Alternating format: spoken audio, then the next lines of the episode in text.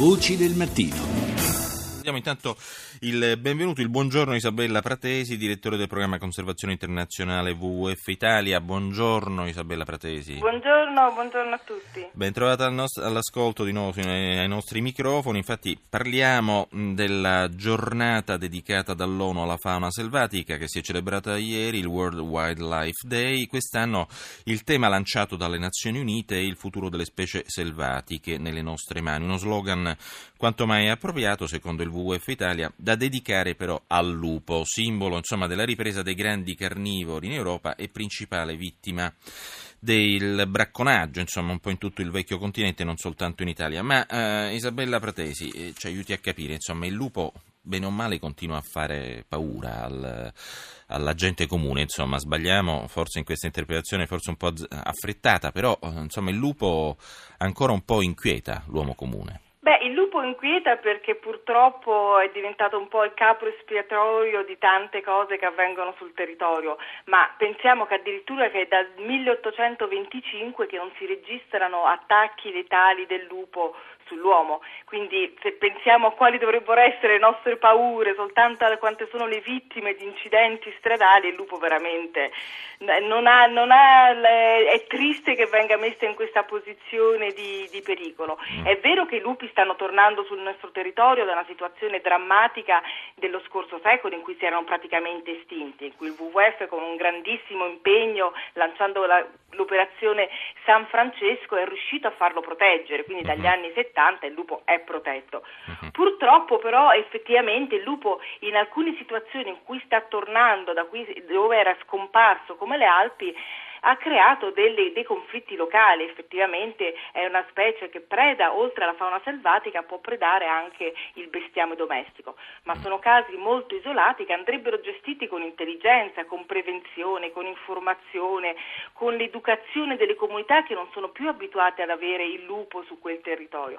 E invece purtroppo in Italia la soluzione presentata in questi giorni proprio dal Ministero dell'Ambiente è di gestire il lupo attraverso gli abbattimenti, quindi fino a 60 capi l'anno, no? Esatto, chiedere la deroga alla protezione che esiste in Europa e in Italia per poterli abbattere. Allora noi siamo estremamente contrari, per questo abbiamo voluto dedicare la giornata del Wildlife Day proprio al lupo, perché secondo noi è una specie cruciale per gli equilibri del nostro territorio, perché non solo gestisce e in qualche modo regola la popolazione di altri animali come ad esempio i cinghiali, ma ha un valore culturale enorme, e pensare di abbatterlo legalmente quando già 300 lupi vengono uccisi ogni anno dai bracconieri con lacci, con veleni, con carabine, veramente è un'azione che non è degna del nostro paese. Ecco, diciamo che i veleni soprattutto hanno una ricaduta negativa al 360 gradi sul piano ambientale, no? Non soltanto per i lupi. Assolutamente, quando i bracconieri uccidono i lupi e ne uccidono appunto 300 anche col veleno, il veleno chiaramente uccide anche altri animali, oltre a uccidere questa specie particolarmente importante. WWF ha lanciato questo SOS lupo per raccogliere l'adesione di tutti i cittadini che vogliono continuare invece a difendere il lupo e vogliono chiedere che lo Stato intervenga con intelligenza, regolando anche l'indennizzo dei danni e in qualche modo coinvolgendo il mondo agricolo nella protezione di questa specie, ma mai fare un balzo indietro e tornare a poter cacciare legalmente i lupi. Ecco, diciamo anche che la presenza di grandi carnivori forse aiuterebbe anche a contenere l'esplosione demografica di specie come i cinghiali, che appare incontrollabile e certo non meno dannosa per l'agricoltura. Assolutamente sì, infatti il lupo è un grandissimo e importante regolatore della popolazione di cinghiali, fra l'altro è un animale anche che, predando gli animali più malati anche fra gli erbivori, in qualche modo contiene anche la diffusione di malattie. Per questo noi diciamo che è un animale, al di là del valore etico che ha questa specie e carismatico, è un animale cruciale proprio per gli equilibri ecologici del territorio.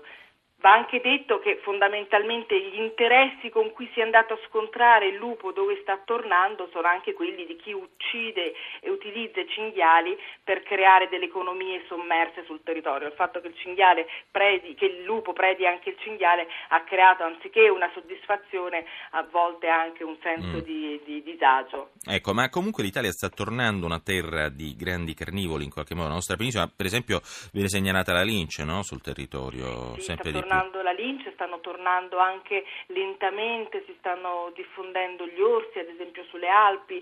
Certo, è un territorio difficile per i grandi carnivori, perché è un territorio intensamente utilizzato dall'uomo, e l'uomo oramai ha preso dalla sua parte, utilizza anche habitat che prima erano veramente soltanto dei lupi e degli orsi. Nonostante un aumento delle superfici boschive? Nonostante un aumento delle superfici boschive, il bosco sta aumentando, non sta aumentando purtroppo il bosco di qualità, e chiaramente i lupi e gli orsi approfittano di questo aumento, ma va anche detto che purtroppo ogni anno perdiamo centinaia di ettari invece al cemento, all'asfalto, e questo ne risentono soprattutto specie importanti che si muovono, che hanno bisogno di grandi spazi come il lupo e come gli orsi. Certo, non c'è dubbio. Grazie comunque Isabella Pratesi, ricordiamo direttore del programma Conservazione internazionale del WWF, che appunto, lo ricordiamo ancora una volta, ha dedicato al lupo il World Wildlife Day, la giornata in cui ogni anno le Nazioni Unite celebrano la fauna selvatica.